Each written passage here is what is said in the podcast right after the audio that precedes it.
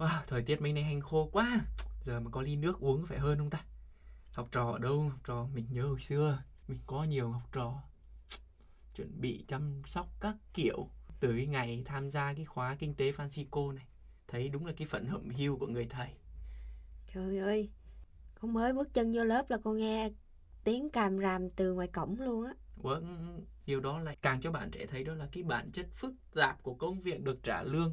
Còn đây là bản chất phức tạp của công việc không được trả lương. Thôi thầy, con đang rất là chán nản, mệt mỏi. Con đã đến được đây là một cái động lực ở đâu nó thúc đẩy con tới đây, thì còn nói gì lương với dẫn lương gì nữa. Con đi học cũng đâu có ai trả lương cho con đâu.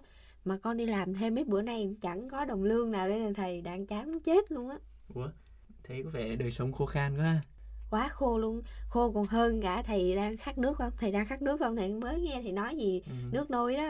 Thì khô khan, nhưng mà nói trước cho bạn trẻ là hai số tiếp theo của kinh tế Phanxicô của chúng ta, hai số tiếp theo này này là cực kỳ khô khan luôn đó. Đã không có động lực đi học, thầy còn báo thêm một cái hung tin như vậy nữa thì còn đâu mà muốn học hành nữa. Thì tuần trước á, chúng ta bàn về các công việc được trả lương, công việc không được trả lương, rồi góc nhìn của kinh tế Phanxicô một chút nào đó về lương, về giá trị công việc này kia. Đã thấy khô khan chưa? Quá khô luôn đó. Theo góc nhìn của các nhà kinh tế Tân Cổ Điển, bạn trẻ nhớ không? Nói chung là nó khô quá thì con cũng không muốn nhớ nữa thầy ạ. Thầy nhắc lại giùm con đi. Thì theo góc nhìn của những nhà kinh tế đó thì cách sử dụng thời gian khác mà chúng ta có thể tham gia là thời gian rảnh rỗi không được trả lương. Chẳng hạn như trường hợp nội trợ này, bên cạnh cái khoảng thời gian mà chúng ta đi làm, tức là khoảng thời gian trả lương đó. Nó giống như là cái việc thầy đang đi dạy bạn trẻ vậy. Đây là giống như là công việc nội trợ vậy đó, không được trả lương. Chắc con phải kiến nghị lên với ai bây giờ ta, cho thầy ít lương, lương khô. Lại khô khan nữa. Thôi thầy vô thẳng bài học giùm con đi. Con đang muốn học nhanh nhanh rồi con đi về. Đằng nào cũng khô rồi mà đúng không? Dạ, đằng nào cũng khô thôi, mình làm sao cho nó bớt khô đi thầy. Thôi vậy thì chúng ta đi thẳng vào bài học luôn nhé. Hôm nay thầy giới thiệu hai góc nhìn của giáo sư Becker ở Đại học Stanford và giáo sư Toulton ở Đại học Chicago liên quan đến vấn đề mà trước đây chúng ta đã bàn đó. Đó là cách mọi người phân bổ thời gian giữa lao động và giải trí, được gọi là sự cân bằng giữa công việc và cuộc sống. Có nghĩa là hôm nay mình học cách để vừa học vừa chơi hả thầy?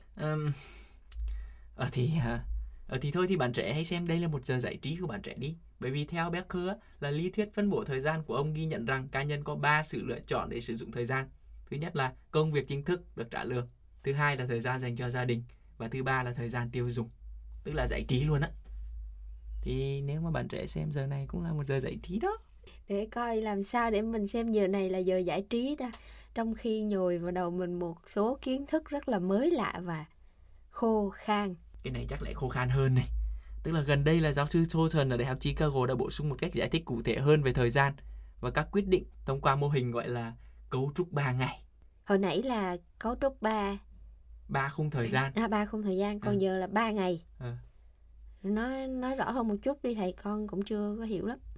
Thì không biết cái ngày này ông hiểu nghĩa là ngày 24 giờ hay là một cái ngày nào đó nó có tính tương đối biết, bởi vì ông xem là ngày 1 là công việc dành cho chăm sóc gia đình này, ngày 2 dành cho lao động được trả lương chính thức, ngày 3 được dành cho các hoạt động tự tái tạo như là ngủ nghỉ, giáo dục, dạy dỗ thế này hoặc là các hoạt động xã hội. Ủa còn 4 ngày kia sao thầy? Tuần có 7 ngày mà. Thì đó, thì chắc là cái ông này ông dùng cái lý thuyết này, ông cho rằng là cái thời gian của mình có thể được chia thành 3, như là 3 ngày vậy đó. Kiểu vậy. Cứ tưởng đâu làm 3 ngày đó còn 4 ngày còn lại chơi không chứ. Nói chung là con cũng không có rõ hai ông giáo sư đó là ông nào, mà ông ở trường nào con cũng không rõ nữa. Nhưng mà con nghe thầy nói nãy giờ á, thì mấy cái lý thuyết mà người ta đưa ra, tóm lại thì người ta cũng chỉ trả lương cho mấy cái ngày mà đi làm thôi, chứ còn mấy ngày không đi làm người ta đâu có trả lương. Cũng đúng. Mặc dù á, không ai trong số hai ông giáo sư này á phủ nhận cái tác động tích cực của cái việc là các hoạt động như chăm sóc nuôi dạy con cái này, hoặc là các hoạt động giải trí, hoặc các hoạt động phục vụ cộng đồng, thì nó có thực sự có tác động tích cực lên những cái khung giờ được trả lương á. Nhưng mà rốt cuộc thì cũng đâu có đưa ra một cái phương án giải quyết, hoặc là đưa ra một cái lộ trình nào này kia gì đâu. Ủa là sao? Thì mặc dù ghi nhận là những cái hoạt động giải trí này, những hoạt động nội trợ là những hoạt động mà không được trả lương á, thì nó cũng giúp mình làm việc tốt hơn, nhưng mà rốt cuộc thì cũng không đưa ra lộ trình nào cả. Con nghĩ cái việc mà giải trí á, mình giải trí thì không ai trả lương cho mình, nhưng mà mình phải trả lương cho cái việc mình đi giải trí á thầy. đúng không? Thôi thì nói chung là con thấy ba cái lý thuyết mà người ta đưa ra cũng hay, cũng mới lạ đó thầy ạ. Nhưng mà suy cho cùng thì nó cũng chỉ đụng chạm tới cá nhân thôi, chứ có đâu có liên quan gì tới xã hội đâu, phải không thầy? Kiểu như là thì ngoài cái giờ làm việc trên công ty hoặc là làm việc trên phân xưởng của tôi hoặc làm việc trong những cái cơ quan, thì giờ về nhà tôi muốn làm gì làm, đúng không? Dạ. Tôi muốn phục vụ cộng đồng, làm những công việc tốt, tôi muốn đọc sách, thư giãn, giải trí thì kể tôi, hoặc tôi ăn chơi trác táng này kia thì liên quan đến tôi chứ đâu có liên quan đến ai, đúng không? Dạ đúng rồi. Thầy sẽ cố gắng, không phải là chứng minh, chứng tỏ hay là giải trình gì đâu, nhưng mà đưa ra một ví dụ mà thầy có đọc được trong một cái tạp chí nghiên cứu gần đây để cho thấy là thực sự là có ảnh hưởng đến các cái cộng đồng đó. Thôi thầy giải thích luôn thầy, nãy giờ con thấy bạn trẻ có thể thấy là các cộng đồng bản địa hoạt động và tồn tại bên cạnh các hệ thống mà hệ thống thị trường bây giờ, cái hệ thống mà đang chiếm ưu thế trong bối cảnh xã hội hôm nay. Những cộng đồng như vậy buộc phải điều chỉnh theo cái ngôn ngữ, theo cái tiền lệ hoặc là theo cái quy trình toàn cầu, những cái áp đặt toàn cầu. Nói hơi phức tạp à? Ok, thôi dễ hơn này. Theo nghiên cứu mới đây của Peredo là một giáo sư tại Đại học Sao Paulo của Brazil, người dân bản địa bị tước quyền tiếp cận đất đai và tài nguyên thiên nhiên của họ để ủng hộ các sáng kiến của chính phủ, trong khi họ lại có rất ít cơ hội sử dụng các dịch vụ công cộng như chăm sóc sức khỏe, chẳng hạn như các cộng đồng người Peru ở Andes chẳng hạn. Sao mà bất công quá vậy? Thì thử xem, thực ra cũng có nhiều cái bất công khác mà. Về đất đai này kia chắc không cần phải nói, bạn trẻ tự suy nghĩ đi nha. Nhưng mà mình trở lại cái ví dụ ở Peru thì có lẽ Tuyền cũng có kinh nghiệm là ở chẳng hạn như ở Việt Nam chẳng hạn, thì cái cộng đồng của họ, cái nền kinh tế không chỉ là tạo ra giá trị hoặc được trả lương hoặc tạo ra thu nhập, mà họ còn xoay quanh cái truyền thống đoàn kết và hỗ tương với nhau này, đúng không? Phục vụ cộng đồng rồi nâng cao giá trị tinh thần các kiểu, chứ không chỉ là cái giá trị bên ngoài như là cái đồng lương để người ta trả cho họ, đúng không? Nhưng mà cái mô hình của toàn cầu các bạn trẻ áp xuống, thành ra là rốt cuộc thì có những cái nhóm cộng đồng, có những cái nhóm công dân mà người ta có những tinh thần và đóng góp những cái giá trị truyền thống của họ thì biến mất. Nãy giờ chung cũng hiểu chút sao nhỉ, để con làm cho nó bớt khô thì á.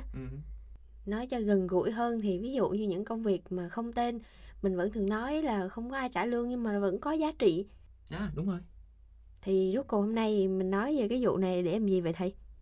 Thì để đặt ra một câu hỏi thôi.